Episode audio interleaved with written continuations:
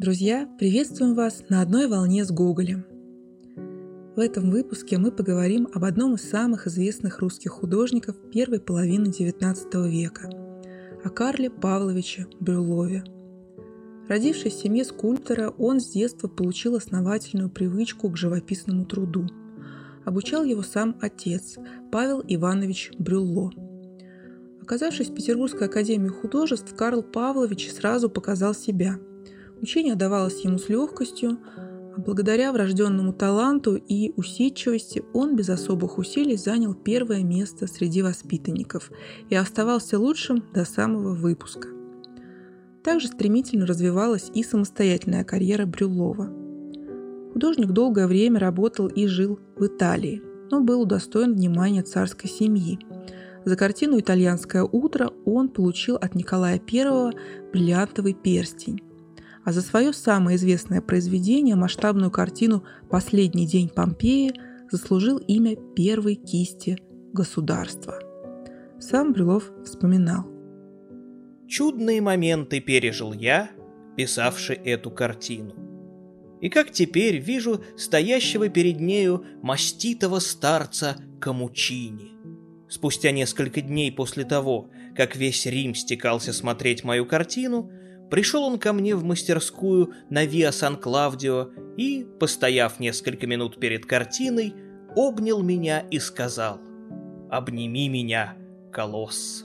Упомянутый Винченцо Камучини – признанный мастер живописи, мнение которого было очень авторитетно. В России «Последний день Помпеи» выставлялся сначала в Императорском Эрмитаже, а затем в Академии художеств, где полотно смогли увидеть представители самых разных слоев общества. Среди зрителей был и Николай Васильевич Гоголь. Картина произвела на него неизгладимое впечатление, которое он постарался передать в одноименной статье.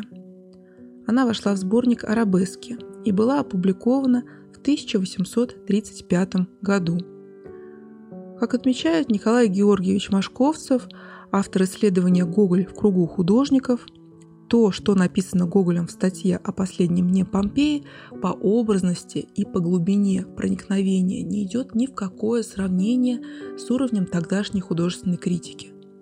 Так что и в этом специфическом жанре писатель показал себя прекрасным мастером. Личное знакомство Николая Васильевича с Брюлловым состоялось, вероятно, в 1840-е годы, когда оба являлись уже сформировавшимися творцами, и каждый был всецело поглощен своим делом.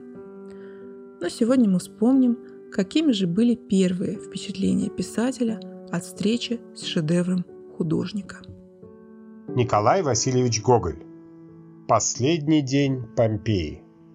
Картина Брюллова. Картина Брюллова – одно из ярких явлений XIX века. Это светлое воскресенье живописи, пребывавшей долгое время в каком-то полулетаргическом состоянии.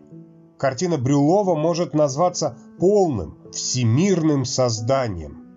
В ней все заключилось. По крайней мере, она захватила в область свою столько разнородного, сколько до него никто не захватывал.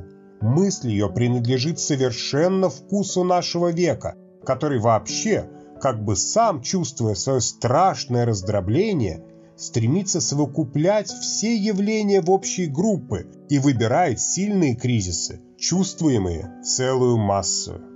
Ту мысль, которая виделась нам в такой отдаленной перспективе, Брюллов вдруг поставил перед самыми нашими глазами. Создание и обстановку своей мысли произвел он необыкновенным и дерзким образом.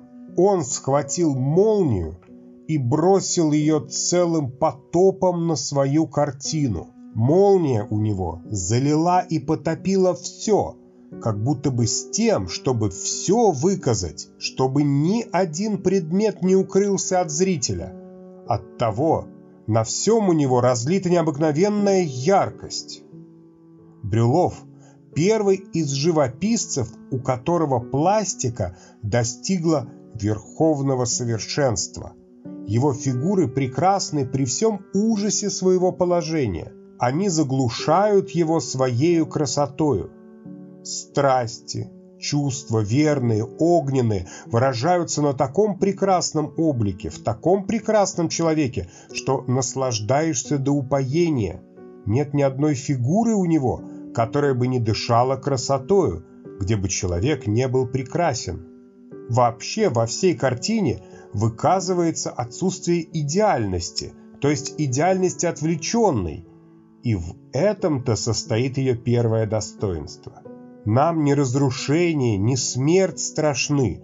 Напротив, в этой минуте есть что-то поэтическое, стремящее вихрем душевное наслаждение. Нам жалка наша милая чувственность, нам жалка прекрасная земля наша. Он постигнул во всей силе эту мысль. В его картинах целое море блеска. Это его характер. Тени его резки, сильны, но в общей массе тонут и исчезают в свете. Они у него так же, как в природе, незаметны. Кисть его можно назвать сверкающую, прозрачную. Но главный признак, и что выше всего в Брюллове, так это необыкновенная многосторонность и обширность гения. Он ничем не пренебрегает. Все у него, начиная от общей мысли и главных фигур до последнего камня на мостовой, живо и свежо.